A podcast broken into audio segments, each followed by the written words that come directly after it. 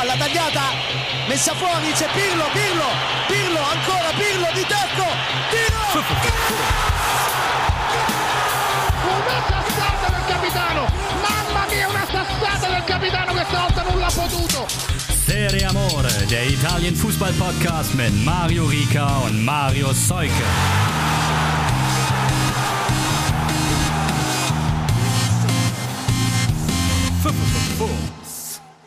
Einen wunderschönen guten Tag und ciao a tutti an die gesamte Serie Amore Community. Hier ist die Kreativabteilung aus dem Hause FUMS. Mario Seuke, könnte sagen, mit den Curly Hairs ist er vielleicht Locatelli und ich dann Bentancur. Wir können ja mal schauen, was dabei dann jetzt rumkommt. Bist du auch so, bist du so müde oder was? Guten Morgen. Das geht eigentlich, das geht eigentlich. Ich habe mir Oder wenn ihr es hört, verkniffen, ist es ja nicht morgens. das ist richtig. Ich habe mir verkniffen, bis tief in die Nacht Football zu schauen, habe es dann nachgeholt. Eh, eh gespannt, also dass ich noch nicht auf dem Stuhl eingeschlafen bin während unseres Topspiels, über das wir gleich reden. Auch bemerkenswert, no offense, aber gerade die zweite Halbzeit, würde ich mal sagen, hatte doch etwas Luft nach oben. Wir haben es gesagt, Milan Juve, Marius, ich glaube, das ist das, wo wir heute ein bisschen den Fokus drauf legen können, wollen, werden.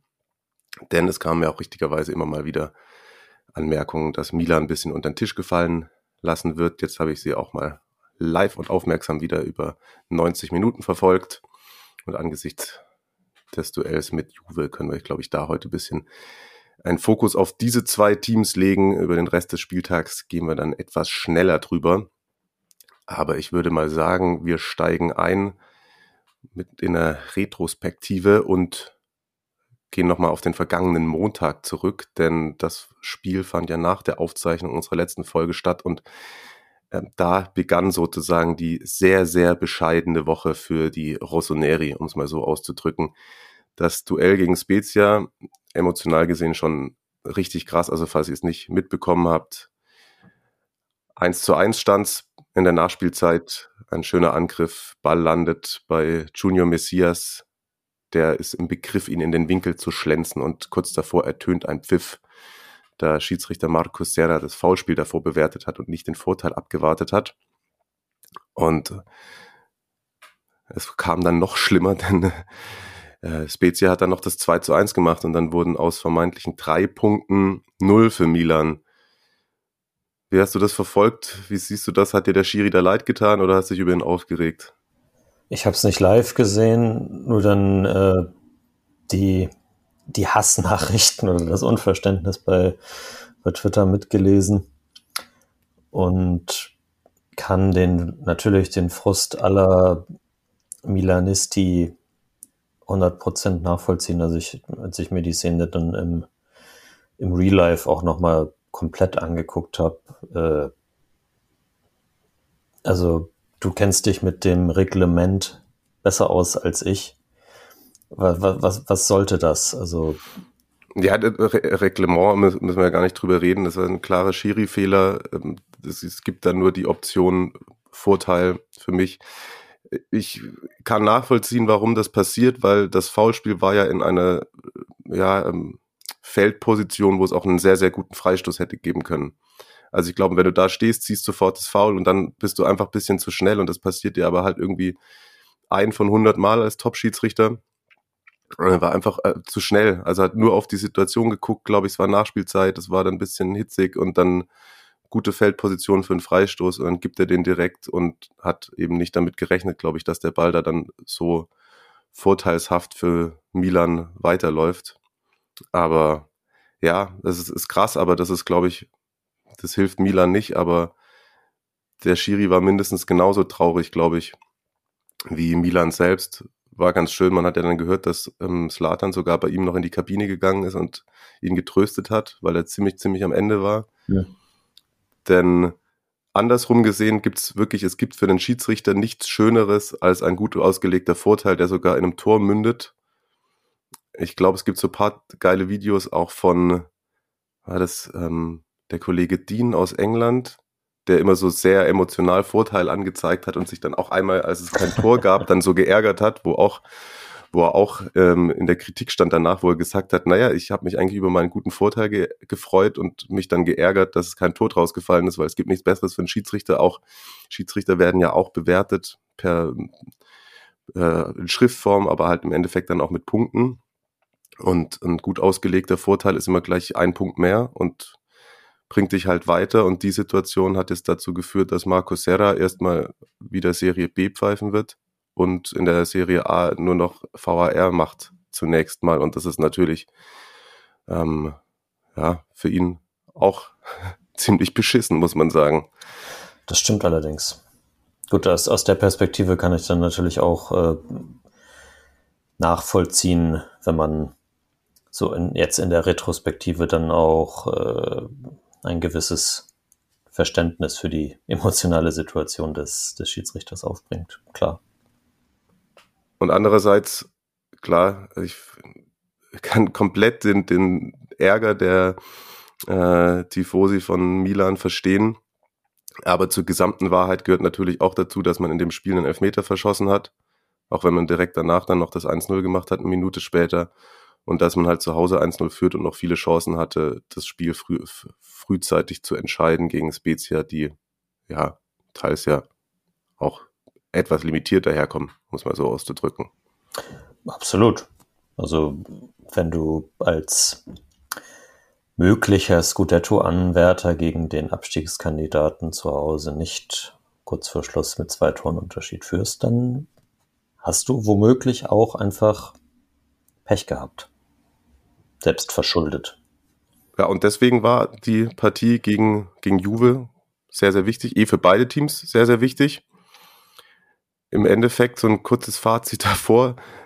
Es, es ist dann doch wieder, mal sagen wir, ein, ein, ein klassisches italienisches Spitzenspiel. Wir haben schon viele andere davon gesehen, aber es war ähm, gerade die zweite Halbzeit, muss ich sagen, hat mich etwas enttäuscht. Denn in der ersten fand ich, war noch recht viel Tempo drin. Mittelfeld wurde immer überbrückt, recht zügig.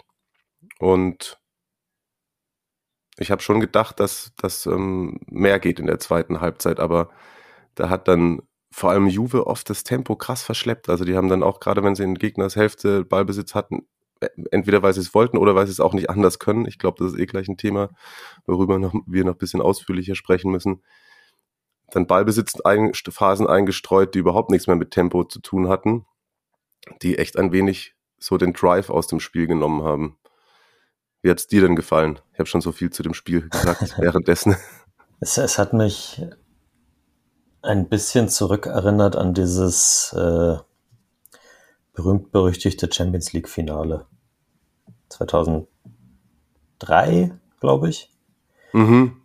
Wo man sich ja auch vorher alles Mögliche von dem Spiel versprochen hat und dann war es bis zum, bis zum Elfmeterschießen eine einzige große Enttäuschung und ich glaube, mein Vater ist auf der Couch eingeschlafen. ja, das, äh, das, das war doch schon, schon, schon deutlich unterwältigend und ich, ich sag so, wenn, wenn, wenn meine äh, Arbeitskollegen bei Transfermarkt mich nach, nach, nach Tipps fragen, so, da sind ja auch einige im, im äh, Sportwetten-Metier angesiedelt.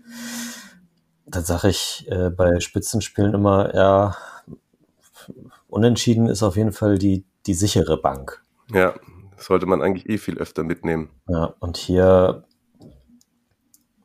ja, hat sich das dann ja ganz klar so dargestellt. Ich könnte mir, weil du auf, auf so Juve, natürlich ist das dann wieder dieses, dieses alte Problem, bei denen die, so Angriffe selbst kreieren und sowas. Ich könnte mir aber vorstellen, dass Allegri letztlich mit dem Punkt auch dann besser leben konnte als Pioli. Absolut. Also Milan war auch definitiv näher dran an einem Sieg. Ja. Hatte mehr Abschlüsse. Wir müssen am Schluss konstatieren, ich habe jetzt nicht nochmal reingeguckt, aber ich meine tatsächlich, dass das Spiel endete, ohne dass Juve ein einziges Mal aufs Tor geschossen hat. Also ein Ball, der wirklich aufs Tor gekommen ist, war bei Juve nicht mit dabei. Es waren ein paar Abschlüsse, fanden statt, aber ähm, eben keiner, der irgendwie man ja wirklich hätte in Verlegenheit bringen können. Und auf der Andersrum Seite, aber jetzt auch nicht. Also genau, also Milan, also Chesney relativ leicht gehalten, die Sachen, die er bekommen hat. Ne? Genau, waren dann viele zu unplatziert. Es waren, es gab zwei gute Abschlüsse von Calabria, die dann aber knapp Ja. neben das Tor gegangen sind.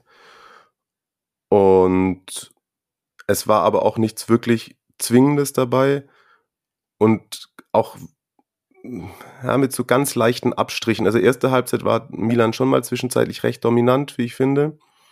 In der zweiten Phase um die 70. in der zweiten Halbzeit so um die 70. Minute rum gab es auch noch mal so Momente, wo dann wurden die 5000 in San Siro wieder ein bisschen lauter, es wurde ein bisschen intensiver und ich habe gedacht, ah, vielleicht packen sie jetzt zu, aber auch da hat man nicht irgendwie so eine, eine richtig krasse Druckphase ähm, kreiert und ja eben auch nicht so mal bis zur Grundlinie runter und wirklich so Chancen, wo du sagst, wow, der muss drin sein. Ja, das gab es genau. nicht. Das gab es im ganzen Spiel komplett gar nicht. Hat Juve natürlich auch, glaube ich, defensiv einfach ganz gut gemacht. Also man hat Milan halt nicht diese so Umschaltsituation gegeben. Theo hatte einen Antritt, wo er sich dann irgendwie durchtankt und, und abschließt, aber dann eben auch nicht, nicht platziert genug. Leao konnte sich nicht wirklich entfalten. Also eben diese, diese Leute, die, die schnell sind, die mit Druck kommen bei Milan, die hat äh, Juve nicht so richtig ins Spiel kommen lassen. Und das ist sicherlich auch der äh, viel zitierte Matchplan gewesen. Also das war auf jeden Fall ein Verdienst, würde ich sagen, von Juve auch, dass das nicht stattgefunden hat. Genau. dass es nicht in, in dass niemand in die, wirklich in dieses Tempo reingekommen ist. Aber als die Partie dann beendet war, hat Christian, mit dem ich das gestern kommentiert habe, auch so zu mir gesagt, er versteht es nicht, dass Leao, der so eine gute Phase hat und der Selbstbewusstsein haben sollte, dass der so komplett untergetaucht ist. Ja, Mhm. das hat Juve auch gut gemacht, aber du kannst ja auch mal trotzdem versuchen, ins Tempo zu gehen, auch wenn Ja. die tief stehen. Ein 1 zu 1 nehmen wurde sehr, sehr selten gemacht. Auf der anderen Seite gab es zum Beispiel zwei, drei Situationen, wo, wo Alexandro so angetribbelt ist und wo du dann gedacht hast, so jetzt lass halt mal zumindest einen aus 20 Metern raus. Aber auch das ist dann äh, nicht passiert. Da hat mir das bei, bei Juve noch viel mehr als bei Milan, aber so eine, ich weiß, das ist Phrasendrescherei, aber so eine gewisse Entschlossenheit oder Mhm. das Selbstverständnis mal zum Torabschluss zu kommen, gefehlt auf jeden Fall.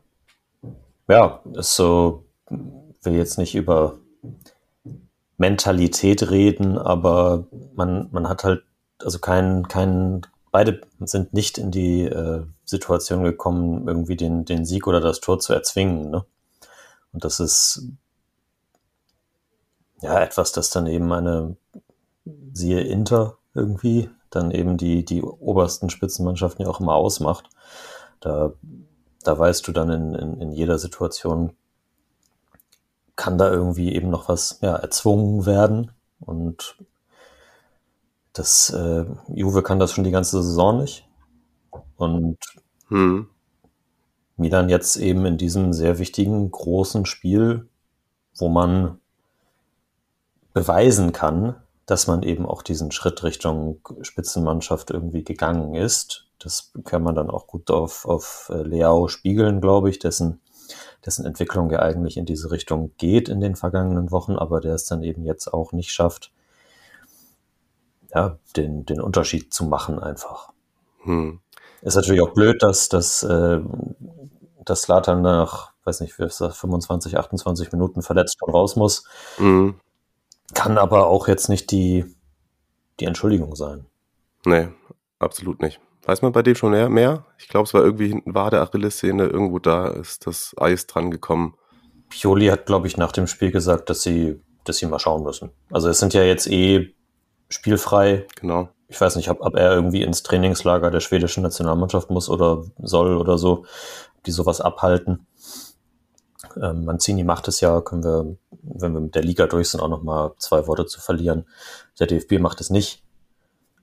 Weiß nicht, wie die, wie die Schweden das halten. Hm. Aber ansonsten hätte er ja bis zum nächsten Spieltag, das ist dann das erste Februarwochenende, Zeit, das wieder auszukurieren, wenn das jetzt irgendwie, keine Ahnung, ein kleiner Muskelfaserriss oder eine Zerrung oder Überdehnung oder was auch immer ist.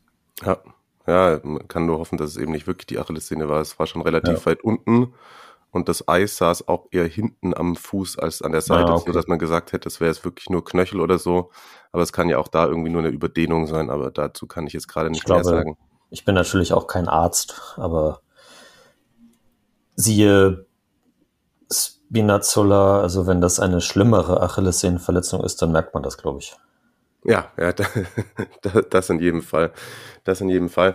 Ja, nochmal kurz zu der, der, also Allegri kann mit dem Punkt auf jeden Fall besser leben. Im Übrigen 16 Spiele jetzt hat er gegen Stefano Pioli gemacht. Er hat noch nie verloren gegen Pioli. Stimmt, ja. Und auf der anderen Seite kann ich mir schon aber auch vorstellen, dass, dass Milan eben auch vielleicht nicht das allerletzte Risiko gegangen ist, weil da dann eben das Spiel zu verlieren und Juve auch nochmal richtig wieder mit ins Geschäft kommen zu lassen, wäre halt eben auch bitter gewesen. Klar, auf jeden Fall. Aber so muss man sagen, du hast es eben schon kurz angesprochen, können wir ja nachher kurz auch noch drüber reden, eben äh, Last-Minute-Sieg bei Inter und so hat jetzt Milan ein bisschen abreißen lassen müssen, aufgrund des direkten Vergleichs sogar jetzt hinter Napoli auf Rang 3, 49 Punkte, vier hinter Inter, die haben noch eins weniger. Und Juve hat es halt eben aber auch verpasst, damit jetzt mal das erste Mal in dieser Saison auf, auf die Champions League-Ränge zu springen. Mhm.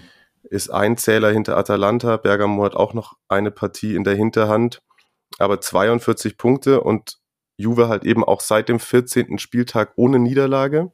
Ja, es waren zwischenzeitlich mal unentschieden gegen, ja, es waren unentschieden gegen, gegen Napoli und Venezia mit dabei, aber ansonsten eben super viel gewonnen und auf einmal echt wieder im Geschäft. Also jetzt, ich will es nicht übertreiben, aber wie gesagt, wenn die, ich hatte es irgendwie im Gefühl, dass sie es gestern gewinnen, dachte ich zumindest. Also dafür war es dann wirklich viel zu wenig. Aber ich, ich hatte mir gedacht, irgendwie, dann gewinnen sie es 1-0 und dann hätten sie auf einmal 44 Punkte und wären wieder auf der Champions League rängen und in Anführungszeichen nur noch neun auch hinter Inter. Ne? Mhm. Und nach der Länderspielpause ist dann eben Inter gegen Milan, dann nehmen die sich da nochmal Punkte mit. Äh, weg. Pioli hat nach dem Spiel gesagt, dass, äh, also sie müssen quasi, also er hat seine Mannschaft in die Pflicht genommen, sie müssen gegen Inter gewinnen. Sonst äh, könnte man sich eher nach hinten orientieren. Oder sollte. Ist natürlich so ein, so ein Understatement, das man als, als Trainer wahrscheinlich häufig gerne bringt. Aber ich glaube, da hat er gar nicht mal so Unrecht. Ja, ja, klar. Also, weil überleg dir, angenommen, Atalanta gewinnt dieses eine Spiel, das noch aussteht, dann hätten sie 46, wären dann aktuell nur noch drei hinter Milan. Ja, wenn, Ju wenn Juve gewinnt, haben die 45, sind vier hinter Milan, sollten sie gegen Inter halt mhm. verlieren, zum Beispiel auch noch. Ja, also insofern natürlich eine realistische Einschätzung, klar. Bin mal gespannt. Er hatte, er hatte vor dem Spiel auch gesagt, ein, eine normale Leistung reicht nicht. Sie war schon recht normal, aber sie hat halt dafür gereicht, dass man nicht verliert. Ja, vielleicht machen wir doch nochmal bei beiden Vereinen jetzt einzeln den, den Deep Dive, wie man so schön sagt. Das ist immer so alles bisschen wild durcheinander und noch nicht so richtig im Kopf geordnet. Ich habe mir hier nur noch aufgeschrieben, dass du meine, mein Zeugnis für Marco Di Bello gerne hättest von gestern noch, der war Schiedsrichter. Ja, natürlich, weil, weil es halt jetzt unter der Woche genau, ja, ein großes ja. Thema gewesen ist. Ne? Er, muss, er hat dann ja, glaube ich, kurzfristig Osato ersetzt, der nicht verfügbar gewesen ist. Genau, ich weiß immer noch nicht genau, was mit Osato war, aber da wollten sie halt eben einen ganz erfahrenen ranschicken. Aber ich muss sagen, ähm, die Bello hat das gut gemacht, war sehr großzügig und trotzdem gab es noch viele Foulpfiffe. Ich glaube, es waren auch Situationen dabei, wo man schon sagen muss, das war jetzt ein Foul, aber das hat irgendwie einfach auch zu seiner Linie gepasst und man muss ihm eigentlich dankbar sein, wie ich finde, dass diese Partie, die halt eh teilweise sehr zäh daherkam, nicht noch zäher wurde, weil wenn er da kleinlich gepfiffen hätte, dann wäre es wahrscheinlich wirklich wild geworden. Oder ja. also wild im Sinne von überhaupt kein Fußball mehr. Ja.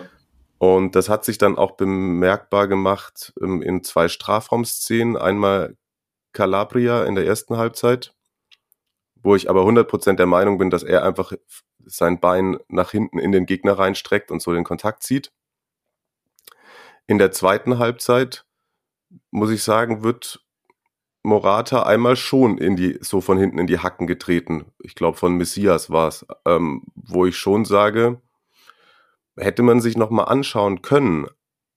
Aber, und das ist jetzt natürlich regeltechnisch Blödsinn, was ich sage, gerade in Zeiten, wo es auch den VAR gibt. Aber es gibt einfach so Spiele, wo ich das gut finde, wenn der Schiedsrichter ziemlich deutlich sagt, dass er heute nicht derjenige ist, der das Spiel entscheidet. Mhm. Der sagt, mhm. ihr habt selber 90 Minuten Zeit, ein Tor zu machen. Und wenn jetzt nicht jemand den anderen mit Faustschlag am Elfmeterpunkt niederstreckt, werde ich keine Situation, die man vielleicht nicht, also das ist schon ein kann-kann Elfmeter gegen Morata auf jeden Fall. Also sogar einer, der wirklich, finde ich, auch keiner Diskussion bedurft hätte, wenn er ihn gepfiffen hätte. Aber es ist so einer, wenn nur, wenn nur zum, zu ein Prozent die Möglichkeit besteht, ihn nicht zu geben, dann war er gestern auf der Linie, dass er ihn nicht gibt. Und das finde ich genau richtig in so einer Partie. Weil im ja. Endeffekt, auch wenn es Vorteile für Milan gab, muss man ja sagen, dass das 0 zu 0 genau dem entsprach, was wir da gestern gesehen haben. Das stimmt. Und natürlich gibt es, man, man hat manchmal fast das Gefühl, also weiß nicht, die, die Spieler verlassen sich nicht darauf, oder weiß ich nicht, ob sie es tun, in der Serie A wird ja immer sonst recht schnell Elfmeter gepfiffen. Ich glaube, ich wollte gerade auch letzte, sagen, letzte Saison hatten wir mal die Statistik, wie viel Elfmeter es mehr gibt in der Serie A als in den anderen Top-Ligen. War ja dieses Jahr in der Vorrunde auch schon so. Ja, okay. Also ich sag mal, in den ersten, da waren auch, ich glaube, 30 Elfmeter mehr im Schnitt als in allen anderen Ligen. Ja. Also das Und ist das, jetzt eine das, Zahl, die das, das kann's ja, Das kann es ja eigentlich nicht sein. Und ich sag mal, an den Spieltagen 1 bis 17 wären beide Situationen mit Elfmeter bewertet worden. Ja. Ja, genau. Bin ich mir, bin ich mir fast sicher. Und gestern ja. hat er gesagt, nee, heute nicht. Ja, und das äh, kann dann in der nächsten Schiedsrichterschulung irgendwie vielleicht mal als, als Beispiel für die anderen Kollegen da herangezogen werden. Ja, genau. Chiellini hatte auch zwei, drei Momente, wo er sich nochmal den klassischen Chiellini gemacht hat, wo er es nicht gepfiffen bekommen hat und dann hat er es irgendwann kapiert und dann gab es ja auch in der zweiten Halbzeit so ein paar Dinger, Kellini gegen Giroud, wo du eigentlich auch jedes Mal faul pfeifen kannst und die Bello immer mm, mm, mm, mm. Das Einzige, was mir wirklich bei ihm nicht, nicht so gut gefallen hat, das ist aber auch wirklich so eine, eine ganz kleine Nuance, die ich einfach beobachtet habe, dass er, das macht er ziemlich oft, dass er die Pfeife in den Mund nimmt und man denkt, er pfeift und dann entscheidet er sich doch um und gestikuliert mit den Händen. Und ich finde immer sozusagen die, das, ah, okay das wirkt in der Außendarstellung etwas komisch. Ja, müsste ich nochmal drauf achten. Aber kann, kann so, wenn ich mir das jetzt so vorstelle, kann ich mir, kann ich mir denken, was du meinst. okay. Ja gut, komm, dann lass uns ein bisschen spezieller noch auf beide Teams gucken und wollen wir vielleicht mit, mit Milan anfangen. Gerne. Eben was das Spiel angeht, ich glaube, da haben wir schon ein paar Dinge angesprochen. Ähm, es ist, glaube ich, für Pioli sehr, sehr gut gewesen, dass Algerien so schlecht beim Afrika Cup war. Benacer schon wieder zurück.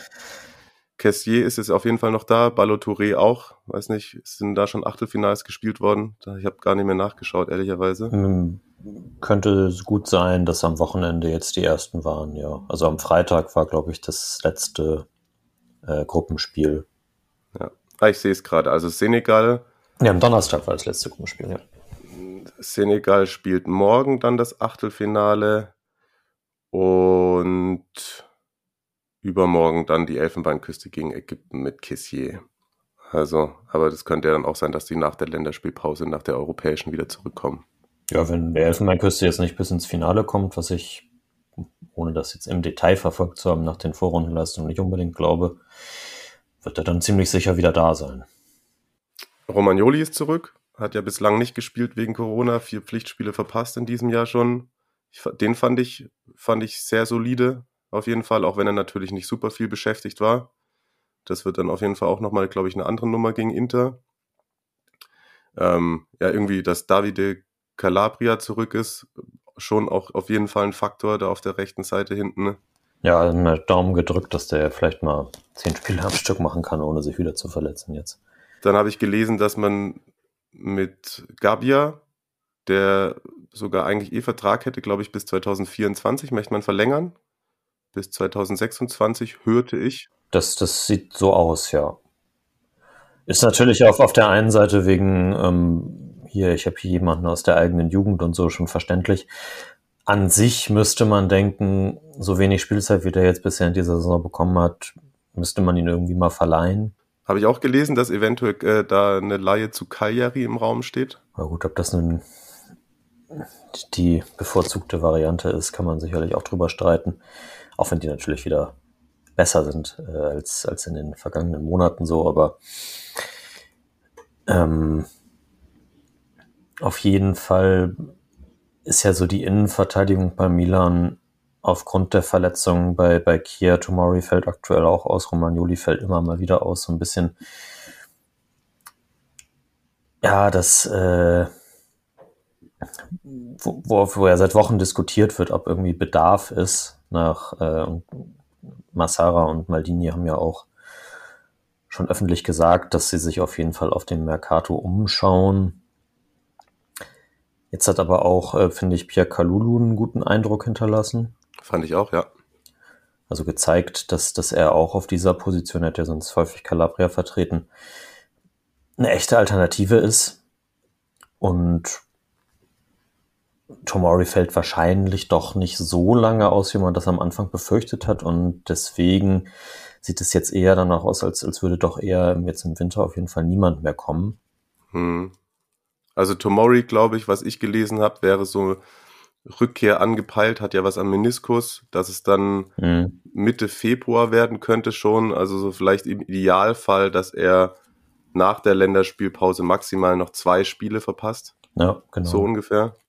Und dann ne, hast du ja eben mit, äh, mit Romagnoli, Tomori. Und dann macht es eben wegen Kia auch Sinn, Gabia zu behalten, leider. leider in Anführungszeichen.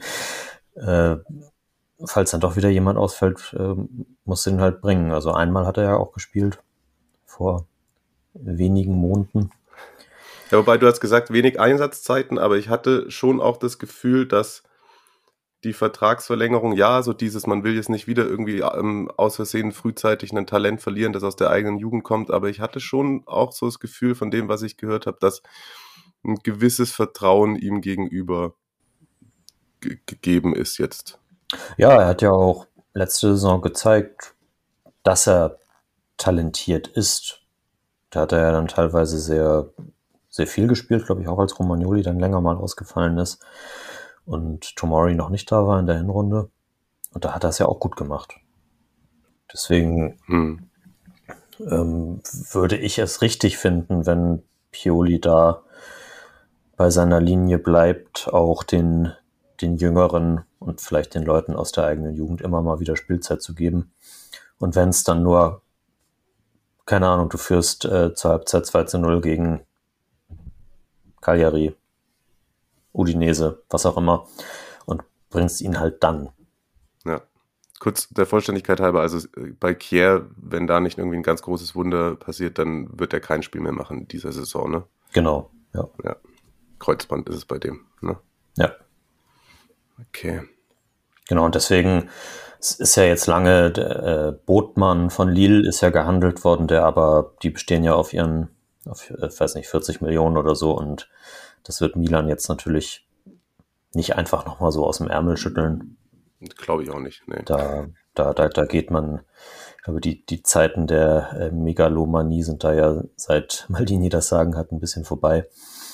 Und ja, deswegen geht, geht doch mit, geht doch mit Gavia und Kalulu als die IV-Backups in die zweite Saisonhälfte. Finde ich gut. Und aber wenn natürlich noch jemand kommt, dann musst du Gabia verleihen. So, vielleicht können wir uns darauf einigen. Ja, definitiv. Sonst irgendwie noch was vielleicht Mercato berichtenswert ist oder Personal, worüber du bei Milan sprechen wollen würdest? Maldini hat gestern gesagt, dass äh, es hat sich ja eh angedeutet, dass mit Theo jetzt bald verlängert wird. Und ich weiß gerade nicht, wie lange der Vertrag von Leao noch läuft, aber dann hätte man ja diese Achse, von der jetzt, jetzt häufiger auch in, in, in Fankreisen gesprochen wird, also so Magnon, Tomori, Theo, Tonali, Leao, alle langfristig gebunden und äh, könnte darum herum, die sind ja auch alle noch jung relativ, halt das, äh, das Team der Zukunft bauen. Und ich glaube, dass das ein, ich finde ja eh, dass das äh, aus Management-Sicht bei Milan sehr viel richtig gemacht worden ist in den letzten zwei Jahren und das äh, Pioli sagt ja auch immer wieder, wir sind ein, ein, ein mittelfristiges Projekt oder ein langfristiges Projekt, auch wenn ich diesen äh, Projektbegriff im Fußball ein bisschen inflationär finde. Ja, definitiv. Also wenn ich in die dritte Liga wechsle und von dem spannenden Projekt äh, mich habe überzeugen lassen, dann weiß ich nicht, ob das äh, nicht vielleicht von der PR-Abteilung fingiert worden ist, dieser Satz. So. Grüße an den Krottifanten in Uerdingen. genau. Nee, aber da, das, das äh, lässt, glaube ich, alle Fans positiv in die Zukunft blicken. Wenn da jetzt eben auch, also man, man hat das ja häufig, Theo ist auch im vergangenen Sommer mit einem Wechsel nach Paris in Verbindung gebracht worden.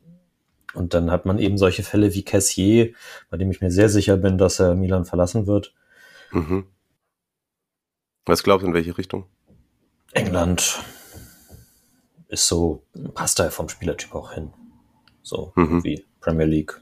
So, das, das kann ich mir gut vorstellen mit seiner Dynamik, Torgefahr und so. Ja, dann kann ja Bakayoko in seine Fußstapfen treten. genau. Ja, ich, ich glaube, dass, äh, dass so mit Benacer und Tonali, wenn Benacer dann auch verletzungsfrei bleibt und äh, auch seine Form der Hinrunde 2020 mhm. Ja, ja, ja. ja. ja. Ähm, wiederfindet, dass du damit schon, schon gut planen kannst. Absolut, ich, da genau, weil jetzt gerade einmal der Name gefallen ist, muss man schon auch sagen, also Tonali ist der Chef im Mittelfeld in San Siro. Ja. Finde ich be bemerkenswerte Entwicklung. Ja, kam auch, also irgendwo habe ich die, die Heatmap gestern gesehen, welcher italienische Journalist die geteilt hat und äh, auch die, so die die Werte mit, mit Ballkontakten und angekommenen Pässen und so. Und das hat schon, das, das erinnert schon an die, die großen Mittelfeldspieler großer Mannschaften in den äh, vergangenen Jahren. Also man bemüht sich ja dann doch immer, oder im Fußball werden ja immer äh, gerne große Vergleiche bemüht, jetzt mit äh, einem, weiß nicht, Xabi Alonso oder Thiago oder was auch immer. Mal sehen, vielleicht kann der Tonali dieser von Milan werden. Ich überlege gerade, ob ich ihn, mit wem ich ihn am ehesten vergleichen wollen würde. Er hat natürlich auch dadurch, dass er auch ja defensiv immer sehr gut mitarbeitet und so noch ein bisschen einen anderen Eindruck hinterlässt er vielleicht. Also würde ich jetzt auch nicht sagen, dass er der Spielertyp Xabi Alonso ist. Ne, kommt aber auf jeden Fall irgendwie näher hin als manch andere Vergleich, aber vielleicht ja. will ich ihn auch einfach gar nicht nee. mit irgendjemandem vergleichen. Er ist eine Hybris aus vielen Dingen und ist auf jeden Fall so einer, das ist auch ist wieder doof gesagt, aber ja, der, glaube ich, viele Komponente vereint, die, die der moderne Fußball benötigt, nach, nach vorne und auch nach hinten eben. Genau, das trifft das, glaube ich, ganz gut.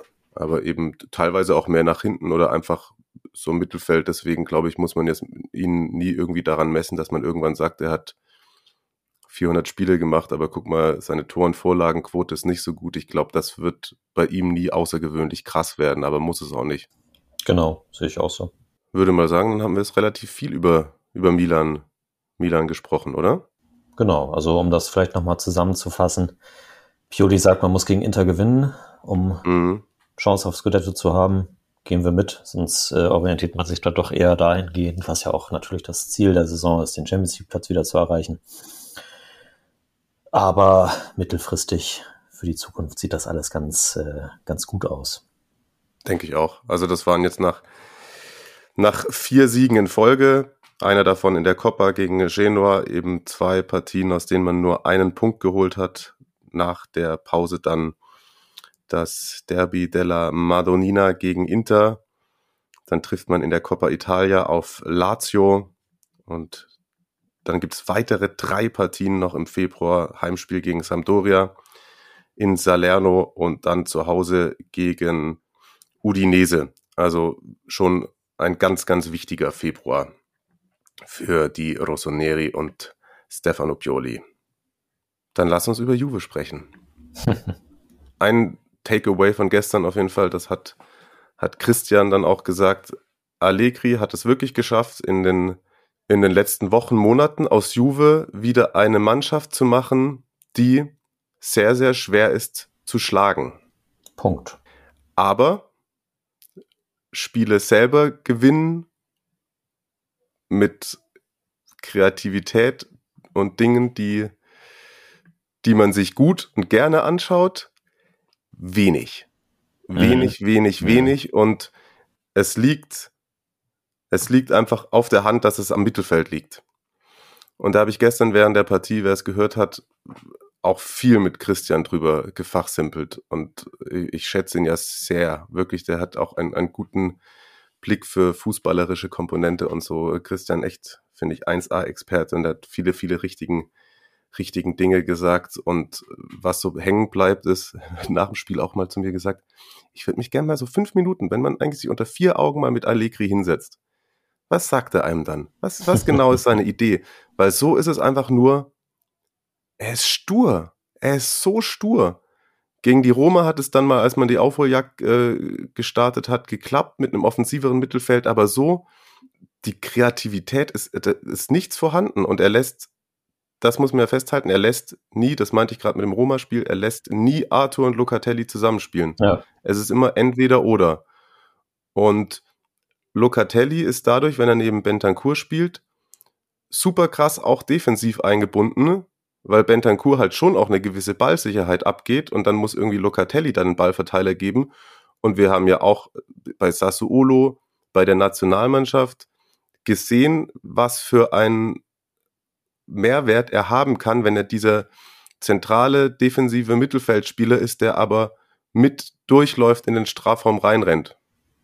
Absolut, absolut. Das ist aber genau, glaube ich, äh, der Punkt, wes weshalb Juve auf dem Mercato das macht, was sie gerade machen.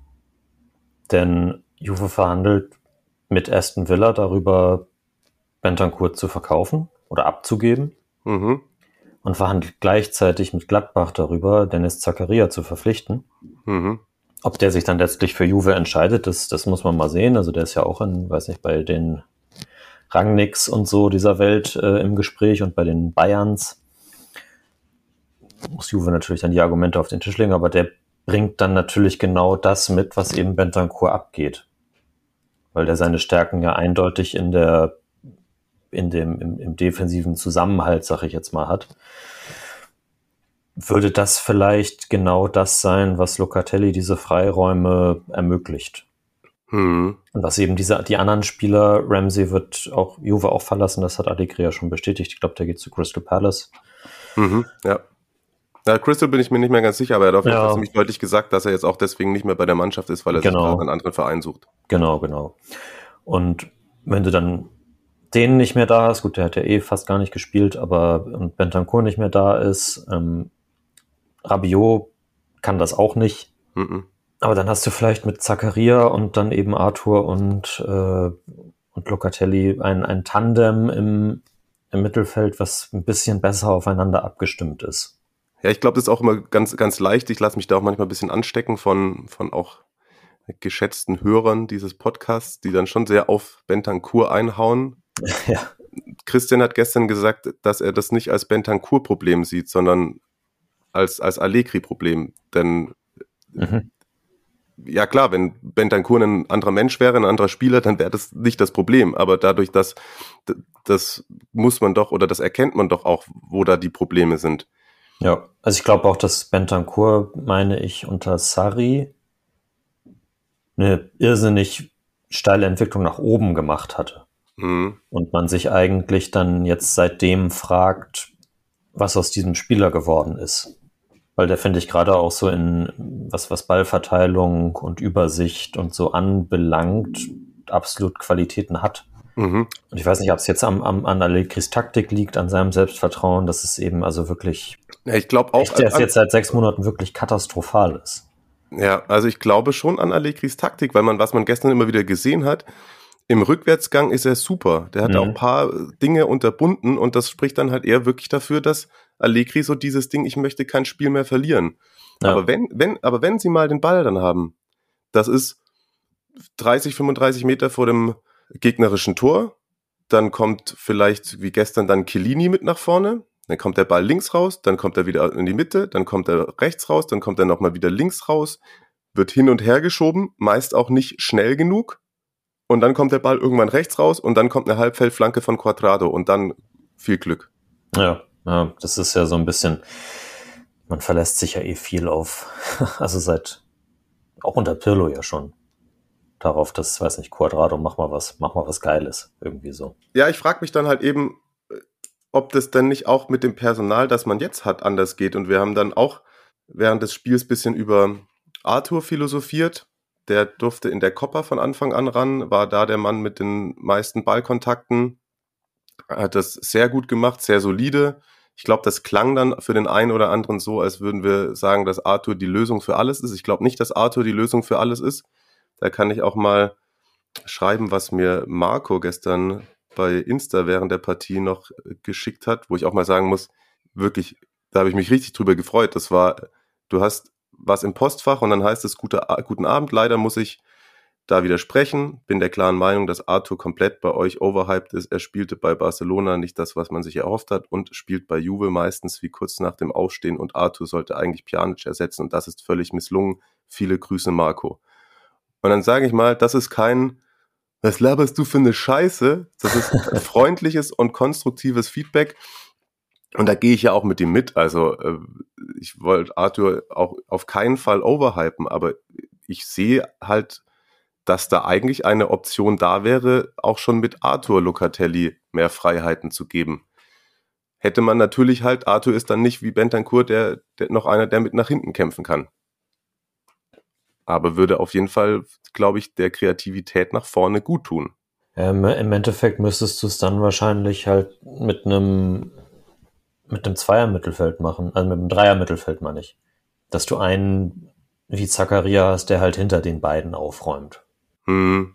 Ich sehe, ich kann, also ich kann Allegris Punkt super nachvollziehen, dass du halt nach hinten zu offen bist, wenn du, wenn du die beiden vielleicht über 90 Minuten nebeneinander stellst.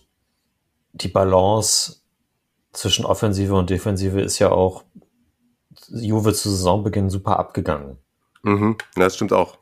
Der Punkt ist halt natürlich, wenn du auf ein Dreier-Mittelfeld setzt, dann musst du auch in der Offensive was umstellen und dann musst du letztlich, wenn du nicht mit einer falschen Neun spielen willst, die Baller opfern, weil der natürlich nicht auf dem Flügel spielen kann. Aber wenn man das äh, zurückgezogene Vertragsangebot sich anguckt, ich meine, vielleicht gehen die ganzen Entwicklungen ja in diese Richtung. Vielleicht äh, spinne ich mir das auch gerade zusammen, so wie ich im Gerüchte-Business arbeite. also wenn, wenn Keser dann zur neuen Saison wieder da ist, hat man mit ihm dann einem womöglich neuen Mittelstürmer, Vlaovic, Fragezeichen, ja. und einem anderen äh, rechts außen Kulosewski, ich weiß es nicht. Stagniert aber auch gerade. Ja, hat halt, hat halt äh, immer mal wieder Momente, hat sicherlich nicht die Entwicklung genommen, die man sich jetzt bisher von ihm versprochen hat. Ja, aber kurz, weil du es angesprochen hast, ja. also man, man, man war sich eigentlich schon einig, aber an, an, wahrscheinlich aktuelle finanzielle Entwicklung etc. pp. haben jetzt dafür gesorgt, dass es heißt, es gibt halt im Februar nochmal ein neues Angebot für die Baller und die ähm, 10, 10 Millionen, die es aus seiner Sicht mal sein sollten pro, pro Jahr im neuen Vertrag, die sind halt von Juve nicht zu stemmen oder wird es nicht geben. So. Das ist ja auch völlig verständlich. Also wenn man natürlich ist die Baller auch in der Offensive da immer so als, als einziger richtig kreativer, wenn Chiesa nicht dabei ist, allein auf weiter Flur. Und man kann ihm sicherlich nicht alleine ankreiden, dass das Offensivspiel bei Juve nicht, äh, nicht fu gut funktioniert. Das liegt eben am Mittelfeld, das haben wir jetzt auch schon äh, festgestellt. Aber er bringt trotzdem, finde ich, nicht dieses entscheidende Moment, dass man sich von einem Spieler, der dann eben auch 10 Millionen Euro netto verdient, verspricht, oder? Ja, wobei er hat es in den letzten Wochen schon immer wieder gehabt, finde ich. Und er auch ähm, ja, also gestern ist er halt natürlich völlig abgetaucht. Er ist dann selber auch immer wieder auf den Flügel rausgegangen und konnte da aber auch keine Sachen kreieren, wie mal reinziehen und etc. irgendwas. Und genau das passiert die Baller halt auch in den großen Spielen leider zu häufig. Okay, ja, das ist richtig. Da ist ein Punkt, da ist ein Punkt. Hat dann aber auch damit natürlich zu tun, dass zum Beispiel ein Morata gestern nur damit beschäftigt war, mit dem Rücken zum Tor die Bälle festzumachen ja. und so dann auch irgendwie nicht wirklich helfen kann. Und ja, ich glaube schon, dass sie gut daran tun würden, mit ihm zu verlängern. Es kommt halt auch darauf an, ob er will und zu welchen Konditionen er will. Ich glaube, Ja, dass man da vielleicht eher. Ich bin großer Fan davon, wenn Trainer das Spielsystem dem anpassen, was man an Personal hat und wie das Personal ja. das System bespielen kann, sieht man bei einem Zweitligisten in der Bundesliga in, in Deutschland gerade sehr gut, wie, dass das dann gut funktionieren kann. Ja, manche Trainer sind eben besser als andere. So ist es. So ja, ist aber es. es ist völlig richtig. Also ist tatsächlich auch etwas, äh, was man, was man häufiger so im Gespräch mit, äh, mit Managern und so zu hören bekommt oder auch mit Leuten, die sonst so im, im Verein so in, in der äh, Entwicklung, sag ich jetzt mal, arbeiten, dass du halt nicht langfristig etwas aufbauen kannst, wenn es so ist, dass ein Trainer reinkommt, sagt, wir müssen für mein System das, das und das ändern. Und dann ist er im Zweifelsfall eben, weil die Halbwertszeit von Trainern nicht immer so lang ist, in zwei Jahren weg und man, man hat seinen Plan, den man eigentlich mal irgendwie aufgestellt hat, komplett über den Haufen geworfen. Und äh, muss dann wieder was Neues machen, ne? Klar, also es ist auch eine absolute Philosophiefrage. Auf der anderen Seite war ich zum Beispiel, fand ich es auch immer geil, wenn in einem Verein von der von den Bambinis bis zu den Profis das gleiche System gespielt genau. äh, wird. So kannst du es auch machen. Aber ich finde eben auch, dass, dass Trainer eine gewisse Flexibilität im Kopf mitbringen sollten, weil dann kann das funktionieren. Und zwar auch nicht nur kurzfristig, sondern auch mittelfristig und langfristig, wenn du dann sozusagen deinen Verein über die Spieler und das, was du hast, definierst ja. und das dann daran anpasst. Und da sind wir wieder bei dem Punkt, wo ich sage, dass ich äh, Allegri fast trotzig finde. Und das, mhm. was auch Christian gemeint hat, dass er gerne mal fünf Minuten mit ihm hätte. Was du natürlich vorhin, als du es angesprochen hast, mit dieser Balance, die zu Saisonbeginn abgegangen ist und wodurch sie wirklich ja auch super schlecht reingestartet sind. Wahrscheinlich, vielleicht nicht unter vier Augen, aber wenn du jetzt Allegri in einer größeren Runde das fragst, dann sagt er, hä?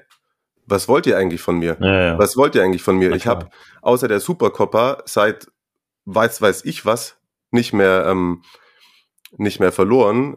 Vor zwei Monaten haben alle drüber geredet, wow, die Champions League zu verpassen wäre das Fiasko schlechthin. Und jetzt ist er ein Punkt wieder hinter Atalanta. Da sagt er, was wollt ihr eigentlich von mir? Klar. Nur, dass du, dass du dich somit ähm, mittelfristig gut entwickelst, stelle ich mal so dahin.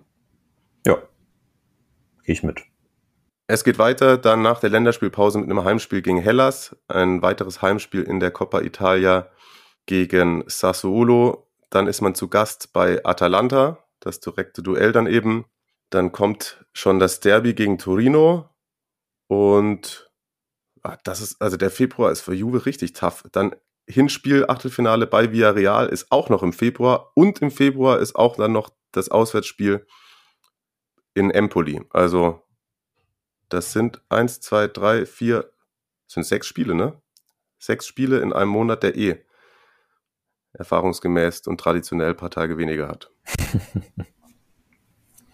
Na, dann, ziehen, dann, ziehen, dann ziehen wir in vier Wochen einfach nochmal Bilanz. Das ist richtig. Oh, bevor wir es vergessen.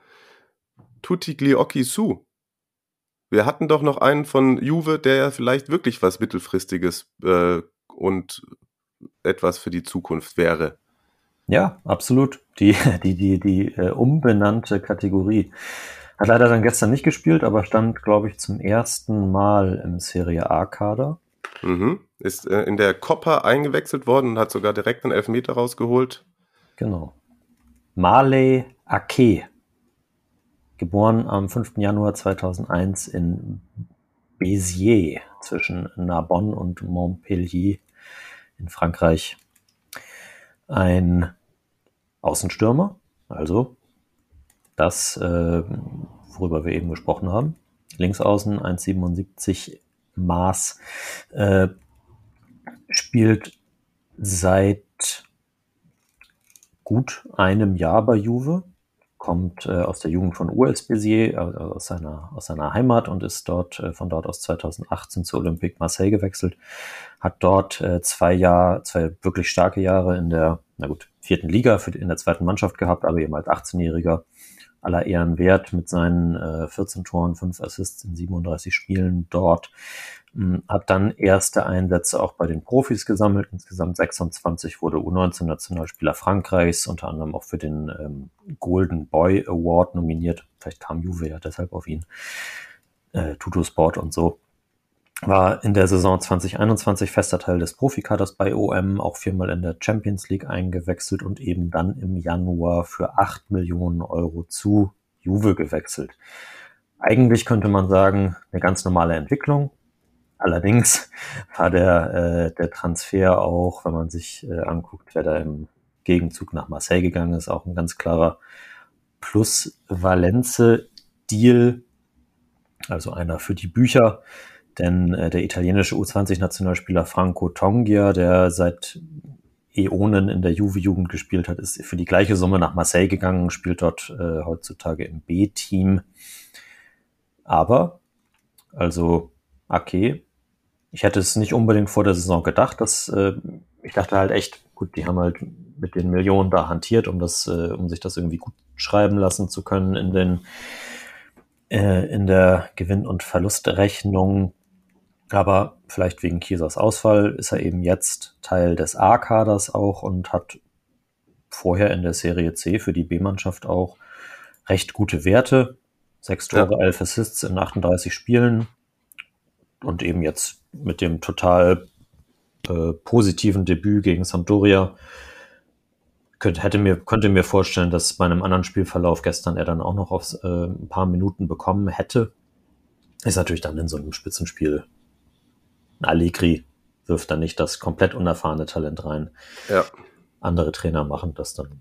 Genau, und das ist aber, glaube ich, finde ich, auch für die nächsten Monate so generell die Frage, wie sehr, ja, bekommen die dann auch wirklich mal Spielzeit? Ja. Habe ich auch schon das ein oder andere Mal aus der Juve-Bubble gelesen, dass man sich da eben auch mehr wünscht, dass also dieser Soule zum Beispiel auch ja. mal öfter kommt oder so. Ähm, das ist halt auch, dann, ja, ist Allegri keiner, der sagt, heute komplett mal Jugend forscht.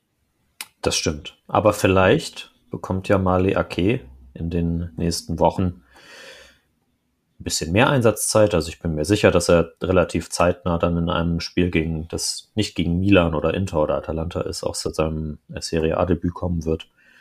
Und behalte den doch einfach mal im Auge. Ja, was ich so aus den paar Minuten, wo ich ihn gesehen habe, ähm, mitnehmen kann, ist sehr, sehr guter Antritt aus dem Stand, auch gute Ballbehandlung, ja, macht Spaß, ist schnell.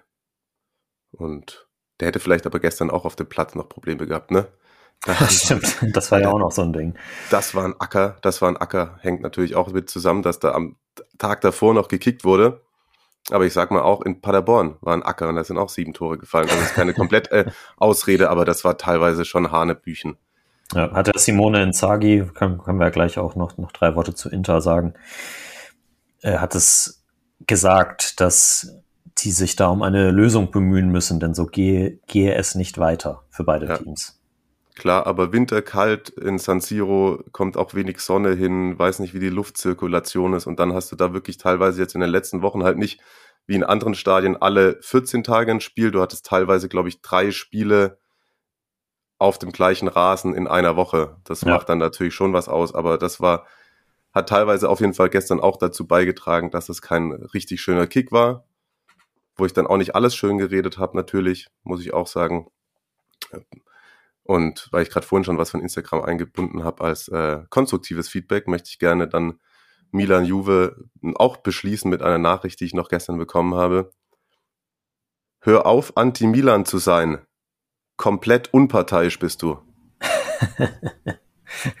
Lass, lass ich einfach mal so stehen, oder?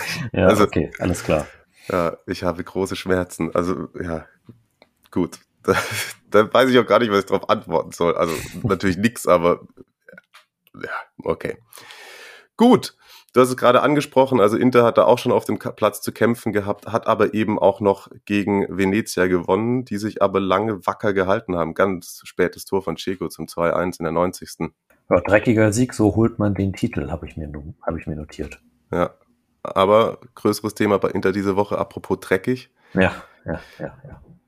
Die Auswärtspartie bei Bologna soll wiederholt werden. es wurden ja jetzt auch Anpassungen vorgenommen. Jetzt ist es, glaube ich, man muss einen 25-Mann-Kader melden und wenn von denen 25 neun positiv sind, dann wird das Spiel abgesagt. Also da hat die Liga ein bisschen eingelenkt. Und das Partie, äh, die Partie bei Bologna soll nachgeholt werden, aber Inter legt Einspruch dagegen ein. Und muss mal sagen, da haben sie sich, glaube ich, in der, in der Liga-Community nicht allzu viele Freunde mitgemacht. Das ist dann schon das, was man als unsolidarisch bezeichnet, oder? Also ich kann doch ja. die Argumentation mitgehen, wenn man sagt, äh, dass die, die machen da nichts falsch, das hat man ja auch bei Juve gesagt, die, die müssen halt anreisen und dieses, dieses Zinnober da mitspielen, was die Liga vorgibt. Aber jetzt, das ist schon die nächste Eskalationsstufe, oder? Voll. Also habe ich aus einem Fair-Play-Gedanken heraus überhaupt kein Verständnis für. Nicht nur, nicht nur jetzt, was den Titelkampf anbelangt, sondern halt auch Bologna gegenüber. Finde ich, finde ich scheiße. Ja. Weiß man da, wann das entschieden wird und wie das entschieden wird und äh, wo das entschieden wird und wer da wie Mitspracherecht hat? Wenn man sich anguckt, wie lange das bei Milan gegen, äh, bei, bei Juve gegen Napoli gedauert hat letzte Saison, schauen wir mal. Ja. Ich, ich glaube, wenn nach dem nächsten Spieltag äh, gucken wir nochmal, ob es da was Neues gibt. Ja, ansonsten haben wir auch schon gesagt, Inter dann als nächstes das Derby. Wird ganz spannend, aber die ähm, ja, setzen sich da oben erstmal fest. Vielleicht dann doch irgendwann Napoli wieder, wenn sie einen Lauf haben, jetzt Verfolger Nummer eins. Tja, wer weiß. Je nachdem, wie das Derby dann ausgeht. Weiteres Spitzenspiel, das 0 zu 0 ausgegangen ist, äh, Lazio gegen Atalanta, habe ich nichts von gesehen, nur dann eben auch die ja nicht so schöne Nachricht gelesen. Man, es ist ja aufgefallen, die letzten Wochen schon, da hat man aber noch nicht drüber spekuliert. Josip Ilicic war jetzt schon wieder zwei Wochen nicht im Kader und jetzt hat auch Gasparini was dazu gesagt und ich glaube, das Zitat war Sachen, die weit über den Fußball hinausgehen. Ja. So hat er es genannt und ja, ja es, sind wohl wieder, es ist was Mentales und das war ja schon in der ersten Corona-Zeit in Bergamo so, dass er da sehr dran zu knabbern hatte, sehr viel Gewicht verloren hat und Jetzt hat er wohl leider einen Rückfall erlitten, wenn ich das richtig verstanden habe. Das sieht ganz danach aus. Also Gasparini hat gesagt, ich finde, ich finde, er hat, weil das ja auch ein Thema ist, das im, im Fußball gerne vernachlässigt oder äh, ausgeklammert wird.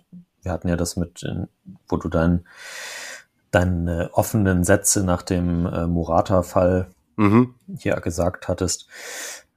Da ist der, weiß nicht, der Fußball irgendwie noch äh, in, in anderen Zeiten stecken geblieben. Aber Gasparini, finde ich, hat da gute Sachen gesagt. Äh, natürlich, äh, dass der Verein immer für, für Elitisch da sein wird. Und Zitat ist, unser Kopf ist ein Dschungel. Es ist doch für Psychologen nicht immer leicht, ihn zu durchschauen. Im Moment können weder die Ärzte noch ich sagen, wann Josep zurückkommen wird. Und ja, eben genau, das sind Dinge, die über den Fußball hinausgehen. Wir sind immer für ihn da.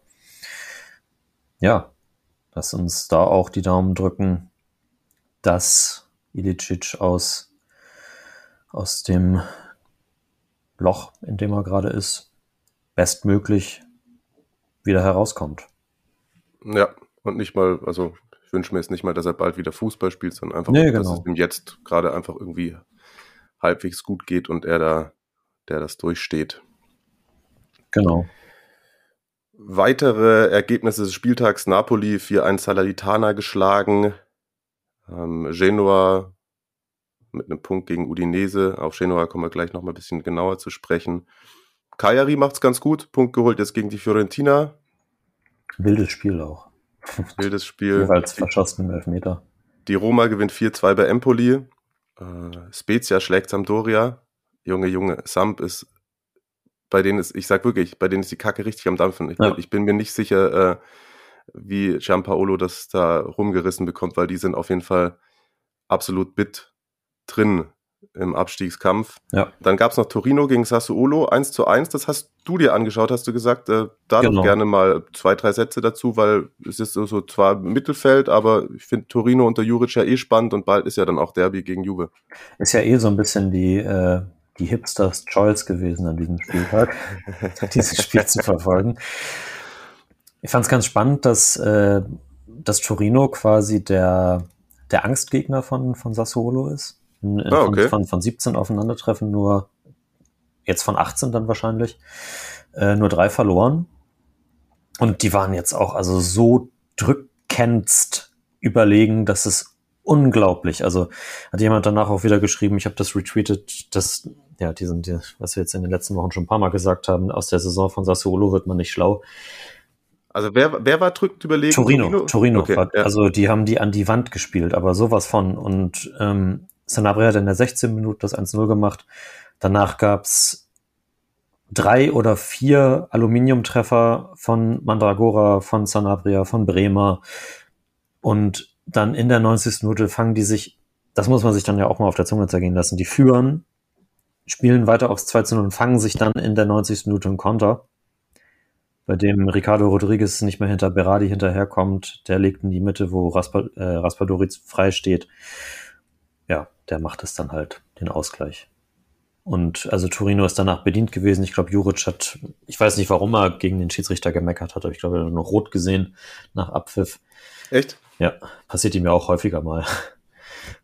Ich, ich hatte mir eigentlich schon notiert, äh, Torino in der Form, wenn sie das jetzt gewonnen hätten, auch ganz klarer Kandidat, genauso wie Hellas übrigens, die auch gewonnen haben, wieder äh, auf mindestens den, den äh, Conference League Platz. Ja, so haben sie sich dann letztlich selbst um die eigenen äh, Lorbeeren gebracht oder was ist das? Was sagt man da als Sprichwort? Ja, doch, das passt, glaube ich. Alles klar.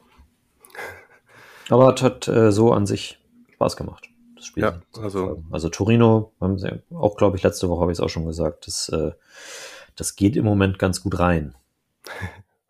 Dann habe ich schon gesagt, äh, ja, Genua zumindest mal ein Punkt gegen Udinese, aber kein schöner Bruno für uns. Kein hat schöner Bruno. Nee. Nee, kein schöner Bruno. Ja, da wurde sich dann kurzfristig doch nicht geeignet. Nachdem ja alle schon gesagt haben, heute fährt er nach, äh, nach Ligurien, um seinen Vertrag zu unterschreiben. Dann kam dieses tolle alte Sky-Video, in dem er im Interview gesagt hat, dass er Sampdoria-Fan ist. Und ich weiß nicht, ob, ob Alexander äh, Johannes Spors das bei, bei Twitter gesehen hat. Der ist, der ist auch auf Twitter. Und deswegen gesagt hat, nee, okay, das, das, das können wir nicht bringen irgendwie. Das in Italien jetzt auch schon rum. Aber dann hat er äh, sich einen anderen deutschen Trainer geangelt. Alexander Blessin von der KV Ostende. Und ich habe äh, meinen Transfermarkt-Kollegen Christian Schwarz, seines Zeichens äh, großer Enthusiast der belgischen Jupiler Pro League, gefragt, was der denn über den sagen kann. Und ja, ich äh, lese das einfach mal vor, was er mir geschrieben hat. Blessin lässt Fußball aus der RB-Schule spielen, also Gegenpressing. Insofern mein Kommentar dazu. Bäh. Aber mal sehen, vielleicht ist das ja genau das, was Genoa jetzt im Abstiegskampf braucht. Auf jeden Fall hatte äh, Ostende vor der letzten Saison ein Team voller No-Names und wurde als Abstiegskandidat gehandelt. Am Ende haben sie dann fast international gespielt und Blessin wurde Trainer des Jahres. Er hat Spieler wie Theate oder wie er ausgesprochen wird, der jetzt Mhm. Bologna ist, äh, Andri, der jetzt in Brügge ist, oder Sakala, jetzt bei den Rangers, zum Durchbruch verholfen und gefühlt jeden Spieler besser gemacht. Also offenbar jemand, der gut, das, die, die RB-Schule, das kennt man ja, das ist nicht sonderlich attraktiv, aber durchaus von Erfolg gekrönt an äh, vielen Stellen im Fußball. Und offenbar jemand, der mit jungen Spielern umgehen kann, von denen hat Genoa ja einige. Ja, haben wir auch schon ein paar Mal drüber gesprochen. Passenderweise wurde jetzt auch der Vertrag mit Wallon Berami aufgelöst. Schade eigentlich. Also ja, vielleicht äh, kann er da ja so ein bisschen die Wende herbeiführen. So das, was ich gesehen habe, sah das schon ein bisschen besser aus als in den vergangenen Wochen. Also Udinese war, glaube ich, am Ende sehr zufrieden mit dem Punkt. Genoa dann vor dem Tor in Form von Jeboa und Portanova, also eben auch die ganz junge Garde, nicht zwingend genug. Deswegen kein Sieg. Ja, spannend. Aber ja, wahrscheinlich vielleicht dann genau die richtige oder die etwas auf jeden Fall mittelfristigere und äh, zukunftsträchtigere Trainerentscheidung. Müssen sie halt nur auch gucken, dass sie noch irgendwie die Klasse halten. Da sieht es unten aus ab Platz 16, Samp 20 Zähler, Venezia 18, aber auch ein Spiel weniger. Dann Cagliari 17 Zähler, die wirklich in den letzten Wochen, finde ich, gut ähm, unter Mazzari funktionieren Ja. Und ähm, ja, sich auch in jedes Spiel reinkämpfen, sehr unangenehm zu bespielen. Ähm, Genua 13 und Salernitana 10, aber auch Salernitana hat noch eine Partie weniger, aber ja, äh, sowohl Samp als auch Genua müssen eben ja einfach auch anfangen, Spiele zu gewinnen. Ne? Nur, mit, nur mit Unentschieden kommst du da jetzt aktuell nicht weiter. Gilt auch für die Tipprunde. Da immer irgendwie nur zwei Punkte reichen nicht. Da muss man dann auch mal vier, vier machen, wenn man wieder oben ran will. Ich habe noch nicht reingeschaut, aber du hast es doch bestimmt gemacht. Sag uns mal, was sich getan hat. Es gab auf jeden Fall wieder einen äh, Führungswechsel. Okay. Und der, der, der zuletzt äh, kritisierte Moritz M88 hat Reaktion gezeigt. Sehr gut, Mentalität bewiesen. Ja. Er hat äh, 17 Punkte geholt, ist jetzt wieder an Platz 1, Del Piero und Raziolom mit 13 und nur 9 Zählern wieder überholt. Jetzt mit 339 Punkten an der Spitze vor dem Duo mit jeweils 336. Dann äh, Nopillo Nopati Simon schon unter den 330 Punkten, was natürlich auch kein großer Abstand ist. Und äh, Moritz hatte auch bei bei Twitter geschrieben, dass er tatsächlich den, den einen Spieltag, wo er null Punkte geholt hat, hat er nicht vergessen, sondern er hat wirklich so mies getippt. Aber gut, wenn man dann äh, eben nach den berechtigten Outcallen dann so zurückkommt, dann geht das schon in Ordnung. Spieltagssieg ging an Miroslav Penner. Okay. Mit äh, 22 Punkten. Der hat sich um 13 verbessert auf den 63. Platz. Dich kann ich jetzt hier in meiner Tabelle nicht finden. Ich habe Ja, auf jeden Fall einen, einen gut gemacht mit 13 Zählern, bin 21. Ja, Kai Tippmann hat mich ein bisschen abgehängt. Tja, müssen wir dran arbeiten. Hm. Länderspielpause incoming, also danach nicht vergessen zu tippen, vielleicht jetzt direkt, wenn ihr es hört, Auf jeden Fall. Auf jeden Fall. reinschalten äh, in die Runde und eure Tipps abgeben. Denn wir werden dann nach der Länderspielpause oder in der Länderspielpause euch nicht dran erinnern können. Nächsten Montag gibt's keine Folge. Da mache ich mal ein paar Tage frei und ja, ich finde jetzt über diese Länderspielpause muss man auch nicht zwingend reden. Können Es wir wird ja, es wird ja auch, wie gesagt, ich glaube, nicht gespielt. Ach so, ja, guck, das wusste ich gar nicht. Ja, also wie gesagt, Mancini lädt zum Trainingslager und aber den, den, den müssen wir eben noch kurz anbringen. Äh, er hat Mario Balotelli eingeladen. Ja, what the fuck? Also Entschuldigung. Also der, der spielt tatsächlich bei Adana Demirspor eine gute Saison, hat unter Vincenzo Montella äh, neun Tore, fünf Assists in 21 Pflichtspielen. Aber ich glaube, das ist halt auch einfach dieses, er ist, er ist wieder weg aus dem Fokus. Weg von den heimischen Medien und keine Ahnung, das, äh, das braucht er, dann kann er das leisten, was er, was er zu leisten imstande ist. Adana Demirspor übrigens Vierter in der Super League knapp, Okay. knapp aufgrund des besseren Torverhältnisses vor Fenerbahce. Aber ja, bis jetzt einen Balotelli wieder in der, in der Squadra braucht. I don't know, man. Ja, ich auch nicht. Der, der Journalist äh, Fabrizio Biasin hat äh, daraus den, den, den Stein ins Rollen gebracht, dass es in Italien ein Stürmerproblem gibt. Ja, aber Entschuldigung, also hast Immobile, äh, ja gut, Pelotti hat's halt nicht abgeliefert, aber Ja, Raspadori, Scamacca, die nachkommen. Pinamonti, der liefert. Die kannst du auch alle nominieren. ja, also das ist, Ist natürlich, es ist, es ist richtig, es ist hinter Immobile jetzt nicht der eine da, der, wo man jetzt sagen würde, der, den, der schießt und der schießt Italien jetzt zur WM. das stimmt, aber du hast ja, den einen. Ja, Also, dann das, ja. ja. also 17 Tore wieder, Ciro. so, Gleichgezogen mit Vlaovic. in Der Torjägerliste. ja, weiß ich nicht, weiß ich nicht. Naja, zum Glück ja auch nicht in voller Gänze oder in einem kompletten Umfang unser Thema, würde ich mal sagen. Nee, nee, das, das können wir auch gerne so lassen. Also, wenn die, wenn die WM kommt, dann glaube ich, machen wir wirklich mal Urlaub. Genau, würde ich auch sagen. Ansonsten würde, war das heute sehr umfangreich, möchte ich mal behaupten. Tatsächlich. Hätte ich äh, vorher nicht unbedingt gedacht. Wie immer. Ich auch nicht. Aber lasst uns gerne mal äh, Feedback da. Ich hoffe, dass jetzt auch die Milan und die Juve Tifosi auf ihre Kosten gekommen sind. Vielen Dank fürs Zuhören an dieser Stelle. Genießt die Tage, bleibt gesund vor allem. Und wir hören uns dann nach dem Derby della Madonnina wieder. Das müsste der 7. Februar sein. Ich weiß gar nicht, ob es schon terminiert ist. Auf jeden Fall am Montag nach dem Derby-Wochenende. stimmt, das ist richtig. Bis dahin, Schaut doch mal zum, zum Trikotdealer eures Vertrauens. Napoli hat das neunte Trikot in dieser Saison rausgebracht. oh Mann, ey. Naja. Aber ich gucke gleich mal nach. Sind nur 125 Euro. Perfekt. Marius, macht's gut, macht's alle gut. Bis dann. Tschüss. Ciao, wir hören uns in zwei Wochen.